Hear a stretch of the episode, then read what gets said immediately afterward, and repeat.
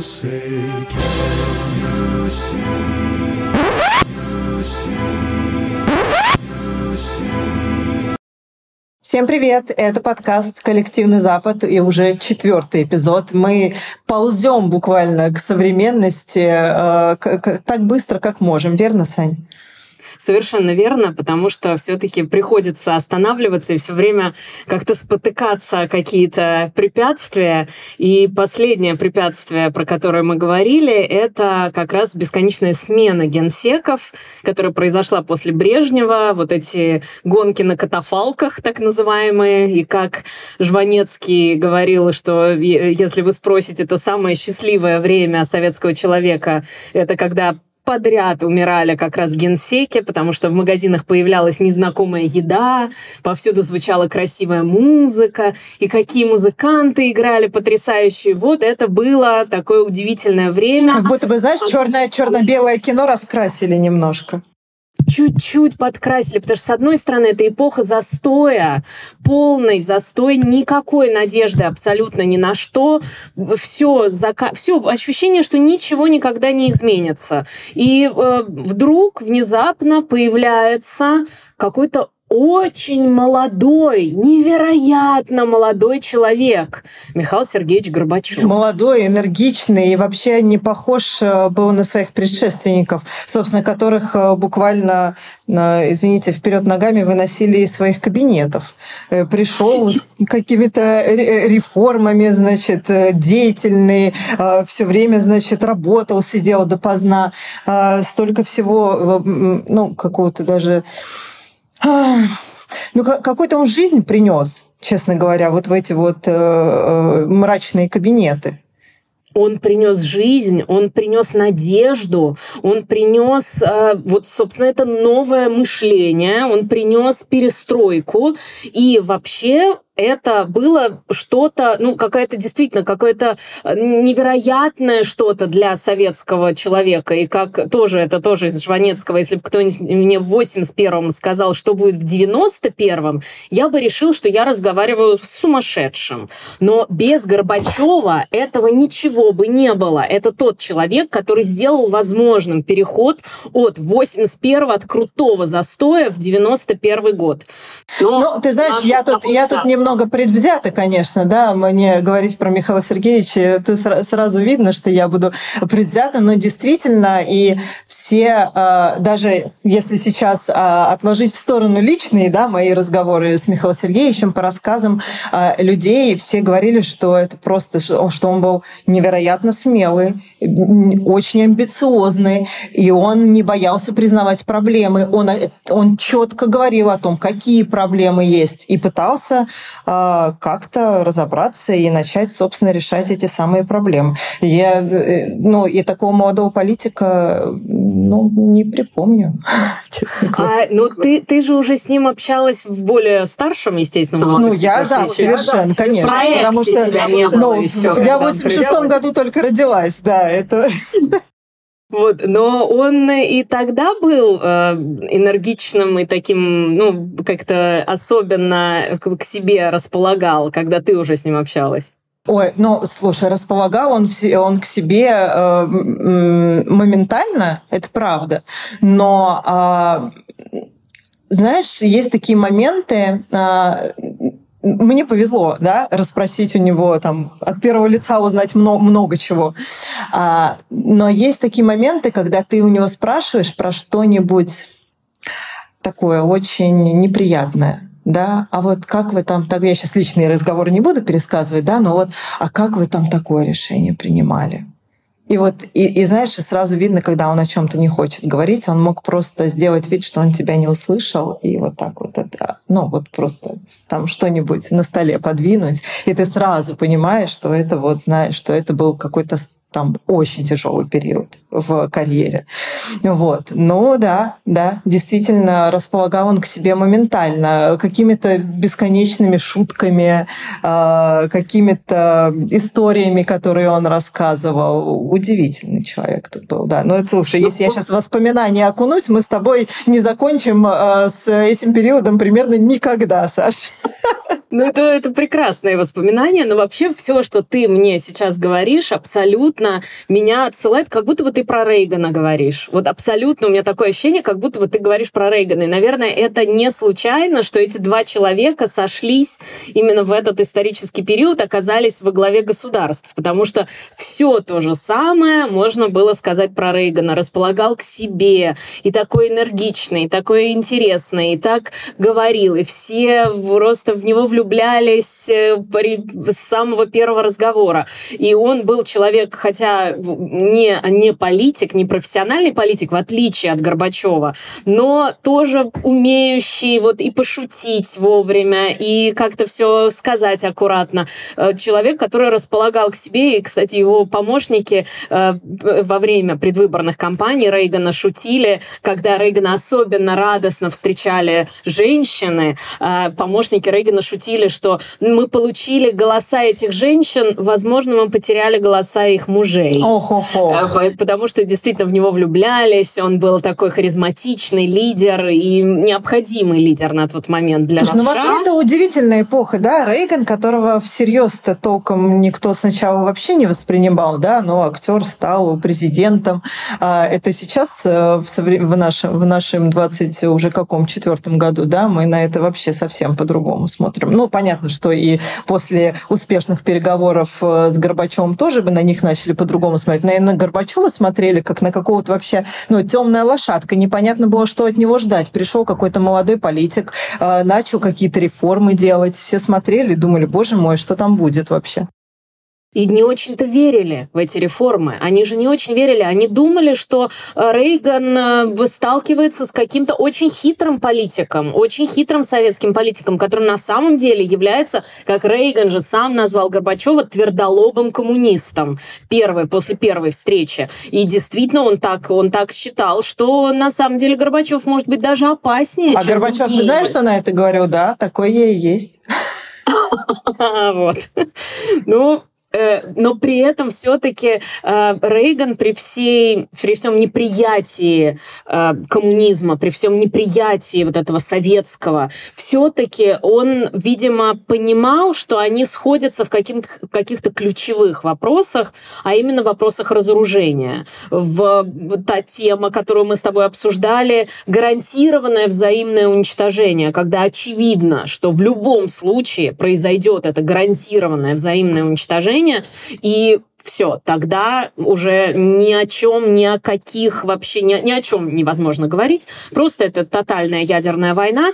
И вот они сходились, хотя действительно не принимали друг друга идеологически, они сходились вот в этих вот каких-то ключевых, наверное, вопросах. Вот, вот кажется, что это совершенно не случайно, что они оба э, действительно оказались в этот момент власти. Конечно, ник, ник, никто же не мог предвидеть э, развал Советского Союза, никто не мог предвидеть Никто не мог предвидеть, даже когда Горбачев только заступал, собственно, на свою должность. Да, да, он начал реформы. Э, да, значит, на фоне его предшественников он выглядел совсем по-другому. Там, э, значит, политика этого ускорения машиностроения, сухой закон, да, а вот, э, господи, книги разрешили наконец читать, да, вообще какой-то мир совсем другой стал, абсолютно другой стал. И а, не, когда он, значит, сменил всех этих брежневских чиновников, пришли, собственно, Ельцин и Шеварнадзе. А насколько я знаю, Вашингтон радовался приходу Шеварнадзе очень радовались приходу Шеварнадзе, потому что Громыка все называли мистером «нет». Громыко был мистер Ноу. и все. А Шеварнадзе и Горбачев олицетворяли для американских политиков все-таки представителей так называемой реал-политик. Все-таки они считали, что это люди, которые э, понимают и отдают себе отчет в том, что нужно исходить из реальной политики, из реального положения вещей, а не из желания совершить ту самую мировую революцию, про которую мы с тобой говорим фильм уже четвертый раз подряд. Четвертый выпуск, да. Э, каждый раз она висит вот домокловым мечом, вот эта миров... необходимость этой мировой революции. И вот приходят другие люди какие-то, которые говорят о том, что нужно исходить из реального положения вещей, из того, как оно на самом деле есть. И это что-то совсем новое. Э, и важный еще момент тоже, который я думаю, что это такая, ну, с одной стороны, понятная вещь, но с другой стороны, тоже неожиданная для советского лидера, как Горбачев разбирался во внешней политике. Ну, многие же говорили, говорили, что он должен был занять пост министра иностранных дел, собственно, и потом говорили, так он и так. Вот ты его спроси, он, во-первых, любой диалог поддержит, но и он говорил, что нужно в направлении укрепления мира все время идти, там, да, и начать, наконец, сотрудничать э, с Западом. Он первый вообще об этом заговорил. И он действительно в США с опаской вначале его воспринимали. Это было связано с тем, что, э, э, опять же, с американской администрацией тоже во многом это было связано, потому что все-таки, а, помнишь, мы с тобой говорили о том, что во времена макартизма Рейган сотрудничал, в том числе с ФБР, для того, чтобы выявлять коммунистов среди американских актеров. Он же был э, действительно актером очень известным, он снялся в 50 фильмах, ну, даже больше 50 фильмов за, за то время, пока он э, работал в Голливуде. Потом он работал тоже в Калифорнии, но уже губернатором два срока. И тоже был таким очень популярным, любимым губернатором э, американцев, калифорнийским. Э, вот Рейган все-таки был политиком, таким классическим антикоммунистом, классическим политиком, который не принимал совершенно коммунистическую идеологию. И вообще, э, как в своих воспоминаниях его сын говорил уже, он говорил, говорил, что отец мечтал встретиться с советским лидером и высказать ему все, что он думает о коммунистах. про коммунизм. Да, сказать всю правду, которую он думает о коммунистах. И Рейган действительно был человеком, который, казалось бы, непримирим был и очень жестко вообще должен был отстаивать какие-то э, идеи глобального изменения и все такое прочее. Но встреча, вот первая встреча, которая была у э, Горбачева и Рейгана, наверное, поменяла вот это был первый... Было, было четыре встречи. Ты знаешь, сейчас мы к этому вернемся, но вот э, говоря, по-моему, если я не ошибаюсь сейчас, это была первая встреча, э, первая встреча первых леди. И э, по воспоминаниям э, жены Рейгана, собственно, Нэнси Рейган, она говорит, что Раиса Максимовна сидела и читала ей лекцию о коммунизме тоже. И она сидела и думала, господи, когда это уже закончится? Вот, друг друга хотели переубедить каким-то образом, надеялись, что как-то можно все-таки добиться того, что все-таки, э, ну, я не знаю, наверное, это такое несколько наивное ожидание, что скажут, ну все, вот теперь я все поняла, я скажу своему мужу, что на самом деле давайте вместе Ну, ты знаешь, эти женщины, между прочим, могли такое сказать своему мужу, потому что они довольно-таки да. влияют. Ну, конечно, они, ну, отчасти влияли на, на, на них, конечно. На, да, в смысле, на политические, на политические решения, да. То есть конкретно ну, эти женщины, что Нэнси Рейган, да, что э, Раиса Максимовна, они абсолютно, ну, то есть, во-первых, они э, за своих мужей горой стояли. Я так стояли люблю и были рядом всегда. Да, все время, все время, да. А Раиса Максимовна э, первая единственная жена, да? Да. Горбачева. Да. Да. Да. Э, а Нэнси Рейган вторая жена Рейгана. Она, потому что первая жена не примирилась с его желанием идти в политику. Она не могла этого, ну, ей было очень тяжело. А Нэнси Рейган, бывшая актриса, но очень, э, очень готова, Нэнси Рейган была готова к тому, чтобы быть женой политика, и, собственно, все, все годы была рядом с ним, и, в общем, отстаивала его, конечно же, тоже во многом. Но э, Рейган... Ой, ты знаешь, ну, это я... еще э, любопытный маленький факт Михаила Сергеевича. А, я, ну, как я из чистого любопытства, да, задавала вопросы все время, и я спрашивала, я помню, как-то я у него спросила про Нэнси Рейган, когда он ее первый раз увидел, я спросила, ну, а какая она была? Она красивенькая. Он, он никогда ни про какую женщину, кроме Раисы Максимовны, вообще ничего не говорит. Никогда. Вот при мне, вот на все мои вопросы. Ну, то есть, но мне любопытно, но она вот, ну, какая она была, какая она была. Ну, вообще ничего. Ну, вот, все. Вот такой вот примерно ответ. Ну, э, нужно сказать, что, да, это, конечно, э, Горбачев как такой э, идеал не только в политике, потому что все-таки в политике отношения и вовсе это все очень внешнее всегда кажется, но и в целом, наверное, обще, общечеловеческий какой-то идеальный пример. Ну, это про, про, про это можно вообще отдельный подкаст записать. Подкаст про любовь. Про любовь, Обязательно. Мне кажется, надо будет написать отдельный подкаст про любовь, да. потому что Ох, э, и а, а, тоже российско-американских президентов, потому что очень разные бывали истории и у американских политиков, конечно. Да, но э, вообще мы, мы вот с тобой говорили про что нам все время приходилось как-то, э, а, а, ну не то что оступаться, а приходилось останавливаться на каких-то э, серьезных этапах. И вообще в целом российско-американские отношения казалось, что не, невозможен прорыв в тот момент. Казалось, что невозможно, что только из препятствий состоит, состоят российско-американские отношения, что только из взаимных обвинений состоят российско-американские отношения, то есть советско-американские отношения, что ничего этого невозможно, ни, ни, ничто не изменится никогда. Ну, говорят, И что вот... Горбачев даже ехал с неохотой на их первую встречу в Женеву. Ну, как-то не особо он э, говорил, ну, полчаса поговорим там, если получится. А в а итоге? Говорим, а в итоге, да, сколько часов они Три часа они разговаривали да. сначала.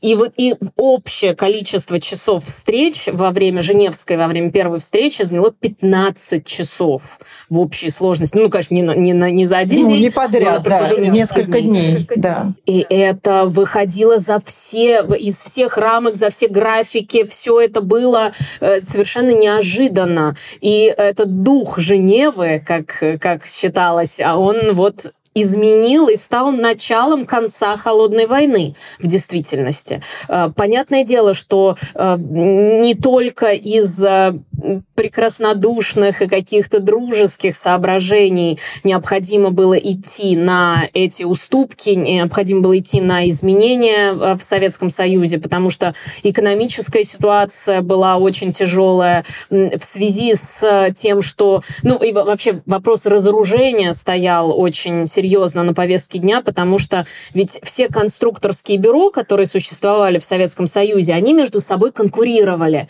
И они все время предлагали разные виды вооружений, на которые все время необходимо было тратить огромные деньги. И нужно было их тратить, и тратить, и тратить бесконечно. И Советский Союз просто с большим трудом выносил вот это, эти бесконечные траты. И тут вдруг в США выясняется, что существует программа СОИ. Точнее, в Советском Союзе выясняется, что у США вот эта программа СОИ, которая э, «Звездные войны» называется иначе, но не там, где Падма Амидала выступает перед сенаторами, но и «Let the Force be with you» и так далее, но э, это «Звездные войны» программа, которая очень испугала Советский Союз. И до встречи в Женеве как раз, э, это известно, что и Арбатов, руководитель Института США-Канады, э, Академии наук э, СССР. Я уже потом была сотрудником Института США Канады Российской Академии наук. Вот Арбатов писал секретные записки Горбачеву, говоря о том, что необходимо исходить из реальности, необходимо понимать, что происходит, и, как, и что нужно не просто э, предлагать какие-то нереалистичные решения, а нужно не стремиться перехитрить американцев и уделять больше внимания тому, чтобы своей позиции, своими предложениями, сделав их максимально привлекательными безукоризненно честными и реалистичными, способствовать усилению внутренней борьбы в США для того, чтобы привлечь привлечь на свою сторону в большей степени не ястребов, а голубей, которые хотят, собственно говоря, вот э, укреплять отношения с Советским Союзом. И э, вот Арбатов говорил, что очень мне нравится цитата, в Женеву, как мне кажется, надо будет взять помимо доброй воли еще и новые позиции. Ну, послушай, конечно, эту встречу, эту встречу так ждали, вообще и так ее боя и боялись, когда встречаются у тебя а, два руководителя двух э, держав, которые, в принципе, вдвоем несколько раз, если сложить оружие, могут взорвать планету. Ох, это точно. И действительно, это все гарантированное взаимное уничтожение. Все это понимают. Несмотря на всю, на весь экономический кризис, несмотря на все проблемы внутри СССР, все равно очевидно, что одно неверное движение, один пуск и все.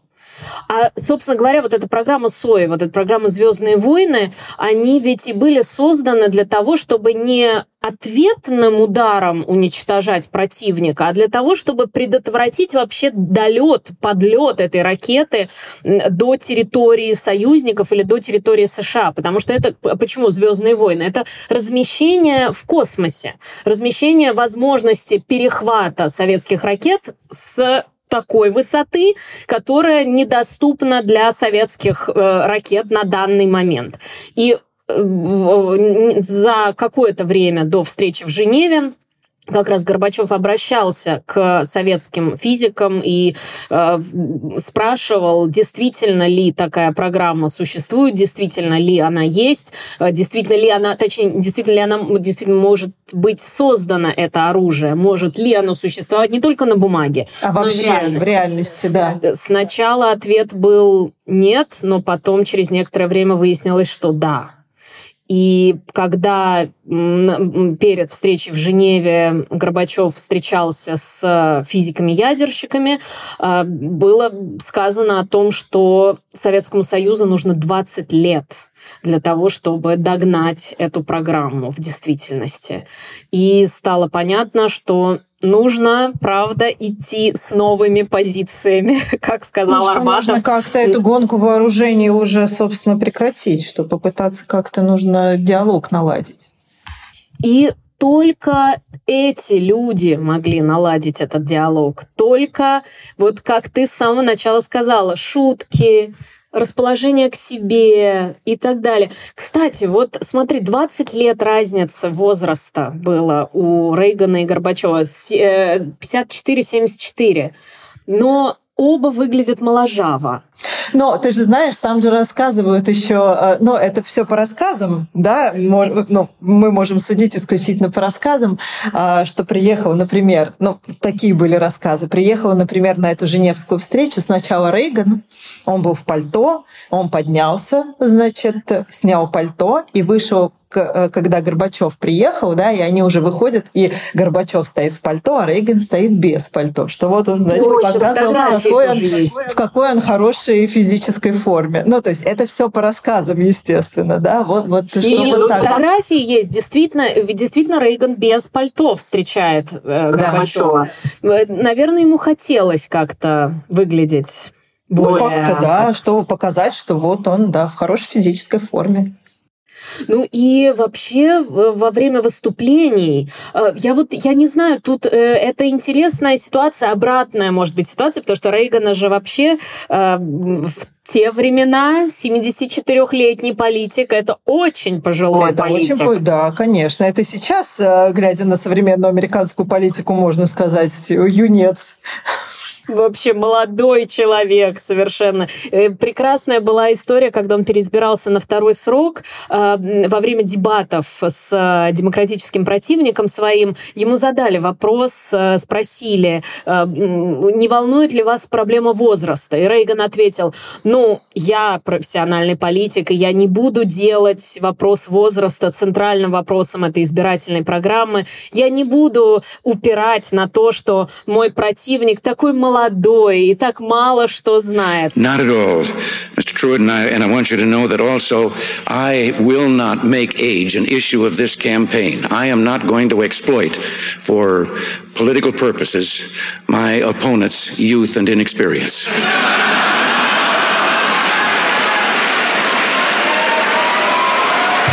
Он, шут, он умел в шутку Он это все шутить. перевести. Это правда. А для. Горбачева, вот мне кажется, опять же, вот привыкли же к этим старцам кремлевским, привыкли к ним. Ему, наоборот, может быть, надо было выглядеть более взрослым, чем он есть в действительности.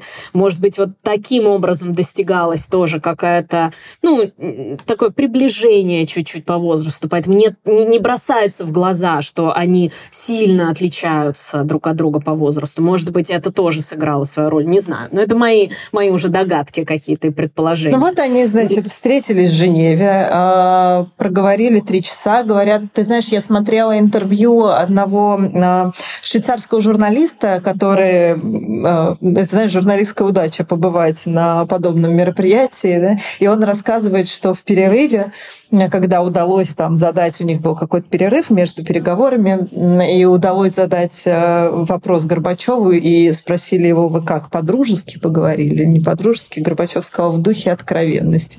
По-деловому, я думаю, с чувством ответственности. Вот такой вот был ответ э, Михаила Сергеевича, ну, что никто кулаком, собственно, по столу не стучал. Ну, это уже прогресс. Это был большой прогресс, конечно. Это был огромный Это- прогресс. Вот, кстати, мы сейчас смотрим из нашего времени, и нам кажется, ой, как это замечательно, как все здорово, мы можем это как-то обсуждать, но тогда это же казалось чем-то невероятным. Абсолютно. Этого не могло произойти, потому что этого не могло произойти никогда. Это что-то за пределами вообще понимания. И ведь только в 90-е годы рассекретили их переписку. У них же была еще переписка длительная перед тем, перед первой встречей, перед тем, как вообще перед тем, как стало возможным, как стали возможными какие-то переговоры. Э, Рейган очень открытые письма писал от руки, Горбачев тоже от руки. Это не машинописные были все тексты. Это тоже, мне кажется, говорит о э, каком-то желании расположить к себе все-таки, о, о понимании, что нужно что-то менять. И несмотря на то, что в Женеве вроде бы действительно они же не то, что они ничего не достигли такого, э, ну, каких-то подписаний, каких-то договоренностей, каких-то вот, ну, только заявлениями все ограничилось, в общем-то. Но ведь как на это Причем Горбачев? Горбачев был, мне, ну, мне кажется, он вообще э, не то чтобы он был недоволен этой встречей, он как-то, Ну. э, он даже он не очень лестно отзывался после этого про Рейгана. Ну, все вспоминают, что он его динозавром назвал, если ты помнишь, он говорил там, я знал, что Рейган консерватор и ястреб, да, но сейчас я увидел, что он настоящий динозавр. Ну вот, казалось бы, да, такое, э, в общем, ну, нелестное действительно этот момент, но все равно ведь э, и прессу, и американскую, и советскую накрыла волна эйфории. Наконец-то начали хотя бы разговаривать, хотя бы начали говорить, что-то что здесь начинается. И ведь именно после Женевской встрече Рейган стал выступать со своими известными шутками. Э, ну, он всегда любил пошутить во время Подожди, а, шу- а- а шутка у него же была, когда он подумал, что микрофон выключен. Это вот когда было? Это было до. Это было до. Но это, это даже не... Это вот не намеренная была шутка. Кстати, микрофон у нас включен. У нас микрофон, где нас, кто нас слышит. У нас Э, да, да. Пока, пока мы тут все свои, мы так поговорим. Но э, да, это же вот-вот была ситуация, когда... Это выступление на радио, по-моему, было, если я не ошибаюсь. Э, Он выступал на радио, и он думал, что еще не идет эфир. И он сказал, что да, я только что отдал приказ нанести удар по СССР. I've signed legislation that will outlaw Russia forever. We begin bombing in five minutes. Но это, видишь, если бы СССР тогда вот так вот моментально среагировали, могло бы могло случиться страшное. Катастрофа могла бы случиться. И э, вот эти все истории, когда не, не в, думают, что не включен микрофон, а он на самом деле включен, я тут же вспоминаю, но это прыгая уже ближе в наше время чуть-чуть, тоже время оттепели российско-американских отношений, как мы сейчас понимаем, когда Обама приезжал в Москву, и он встречался с Медведевым, были микрофоны э, включены уже, они думали, что нет, и тогда э, стали говорить про опять же, новый договор э, уже СНВ-3, по, как раз о стратегических наступательных вооружениях, и Обама тогда позволил себе сказать следующую вещь. Я, э, ну, если я на второй срок меня изберут, то у меня руки уже будут развязаны, я смогу быть э, проще в своих решениях. То есть давайте подождем немножко. И это вызвало шквал, конечно, критики в США, внутри США. Но интересно, что Медведев э, ответил на это, я передам это Владимиру. Вот, ну, просто, видимо, они просто обсуждали какие-то вещи вместе, поскольку Медведев как президент принимает решения, естественно. Ну, Но, посоветоваться. В, любом случае. Посоветоваться. Да, просто посоветоваться, просто, просто посоветоваться. А, поэтому, да, вот эти моменты с невыключенным микрофоном, э, это сыграло очень в минус, конечно, российско советско-американским отношениям, но вот и бывали и ситуации, которые... Но ты про шутки начала говорить. Начала что он да, шутки, про шутки начала про шутки, сказать. Да, да. Это лучше про шутки. Э, Рейган, во-первых, Рейган собирал анекдоты. В целом он собирал, и там считается, что у него там 15 тысяч анекдотов собраны им и где-то записаны, напечатаны.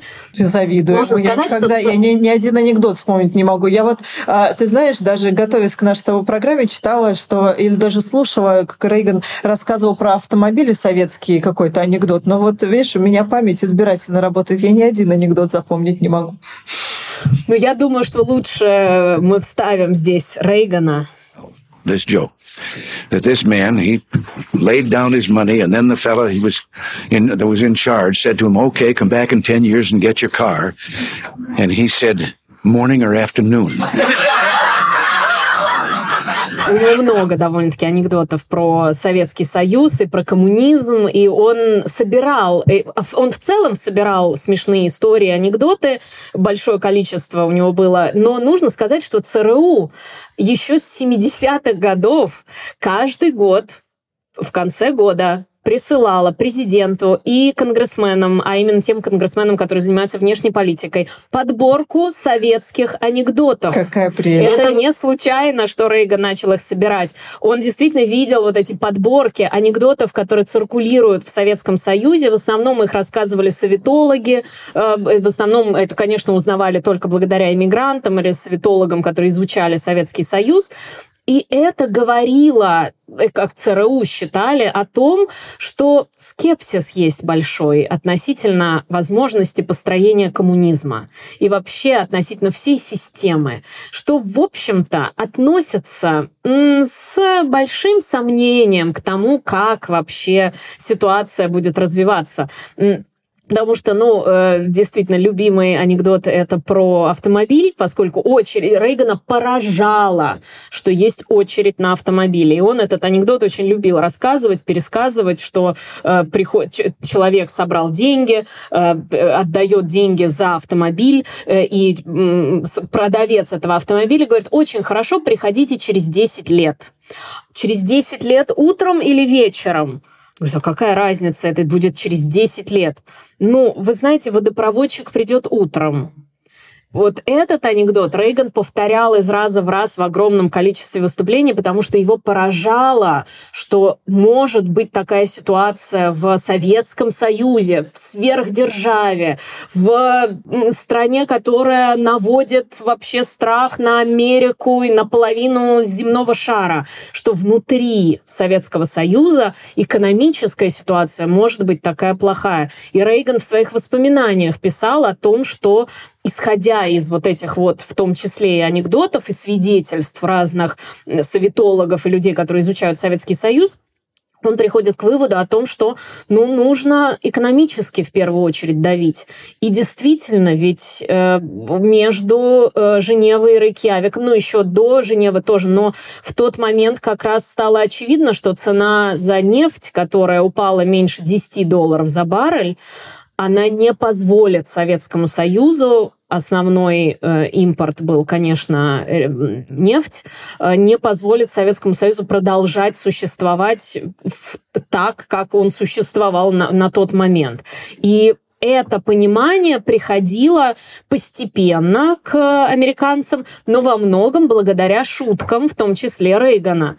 Э, очень много он их рассказывал, любил он их рассказывать, и даже э, Горбачеву он их рассказывал, как он говорит, но разные есть свидетельства, э, по-разному реагировали э, России, представители Советского Союза на эти анекдоты, но в любом случае, благодаря личности Горбачева, благодаря его вот этой открытости, благодаря вот как-то умению расположить к себе, Рейган и а вообще американская администрация поняли, что может быть, не случайно и не просто слова, вот эти, э, эти истории про новое мышление, про перестройку. Это не шутка, это не какие-то, э, ну, просто э, возможность, не, не просто какая-то возможность попытаться отвлечь внимание. Саш, а, вот, там, а вот скажи, пожалуйста, а, вот слово перестройка, да, понятно, для нас это, это звучит, да, и сразу мы понимаем вообще, о чем идет речь. А в Соединенных Штатах, вот они слышали, они, они сами произносили вообще слово перестройка? Это был главный символ, перестройка. Это главное слово было, которое прекрасно все понимали. В первую очередь благодаря тому, что в США издали книгу Горбачева. И в первую очередь благодаря тому, что именно он сам своими словами объяснил, как и что это такое, и как Советский Союз собирается действовать. Э, действительно, они очень хорошо понимали, что это такое, и в отличие от американской администрации, горбимания она захватила США, и Горбачев на обложках всех э, газет и журналов был. Нужно сказать, что, кстати, даже SNL, э, знаменитый Saturday Night Live, знаменитое шоу комедийное, они, когда делали скетчи, и они делали очень много скетчей, Горбачева всегда играл Дэнни Девита. А, когда они делали скетчи с Горбачевым и Рейганом после их всех встреч, всегда Рейган представал ну, скажем, менее интеллектуальным, чем Горбачев. А и я вот только он... хотела спросить, он не ревностно относился? Во-первых, да, действительно, Горбачев на всех этих обложках и как-то с большим интересом следили за ним. Э, но Рейгана тоже очень любили. Рейган был любимый демократами и республиканцами. И нужно сказать тоже отдельная история, что вот эта рейганомика, эта система рейгановская, когда он, э, он считал, что вообще э, прогрессивная налоговая шкала, она придумана Карлом Марксом, он об этом сам говорил, что это пришло от коммунистов тех самых. Не нужно этого ненавистных, потому что ненавистных ему коммунистов. Ненавистных коммунистов. Почему это работящие американцы которые много зарабатывают, много делают денег, почему они должны платить больше, чем те, кто мало работает? Нет, все должны, вот не нужен прогрессивный налог и так далее. Государство нужно уменьшить, как, как вот только это возможно, уменьшить присутствие государства, и налоги снизить, и социальные выплаты снизить и так далее.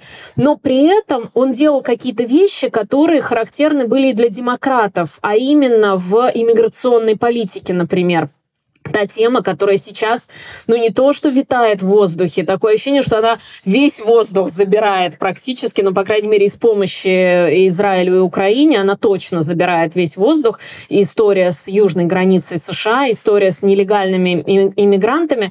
А я бы хотела заметить, кто сделал последнюю амнистию нелегальных иммигрантов. Слово амнистия вообще сейчас никто, все бои, боятся его произносить, амнистия нелегальным иммигрантам, то есть есть когда люди, проживающие уже какое-то время на территории США, получают, таки берите документы, таки ладно, хорошо, фиг с вами. О, мы про твою любимую иммиграцию, мы по отдельным подкастам. Отдельно обсудим точно, но Рейган был последним политиком, который произвел амнистию нелегальных иммигрантов. Это было одним из последних его решений, но в любом случае Рейгана любили и демократы, и республиканцы. Его любили очень... Он был одним из, ну, наверное, самых популярных вообще политиков американских за всю историю США, можно так сказать, и один из самых любимых. Поэтому он относился, ну, я бы сказала, не с, не с ревностью, а он понимал, что это очень хорошая возможность показать себя настоящим миротворцем, показать себя настоящим политиком.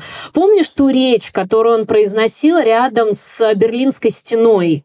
Э, знаменитое вот это его выступление в Берлине, э, и эти слова знаменитые «Mr. Gorbachev, tear down that wall».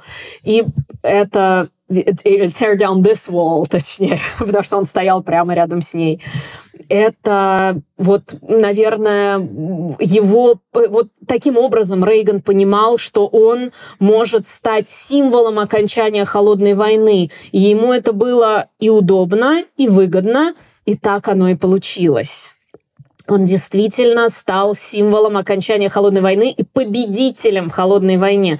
Потому что вот даже встреча, например, вторая встреча э, Рейгана и Горбачева в Рейкьявике, которая, которая еще больше было подготовки, которая сопровождалась еще до этого историей с подводной ну, лодкой. Которые мы не успеем уже сказать в этом подкасте, между прочим. Вот это да!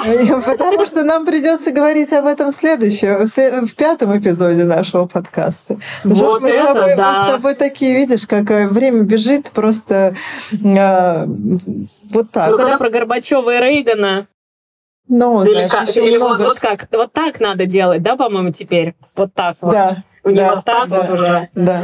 Поэтому, знаешь, я думаю, что мы э, вынуждены будем, значит, прерваться и в следующем подкасте вам рассказать дальше уже об этом.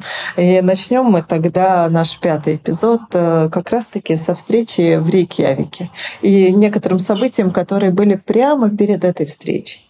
Точно. Так мы и сделаем. Ну, а вы, разумеется, подписывайтесь на наш канал «На двух стульях», ставьте лайк э, программе э, «Коллективный Запад». Шорцы все непременно смотрите. Колокольчик там еще есть, колокольчик, который вот можно нажать, чтобы не пропустить нравится. новые выпуски. Да, которые, значит, новые выпуски, если вдруг вы забыли, каждый вторник в 17 часов по московскому времени появляется.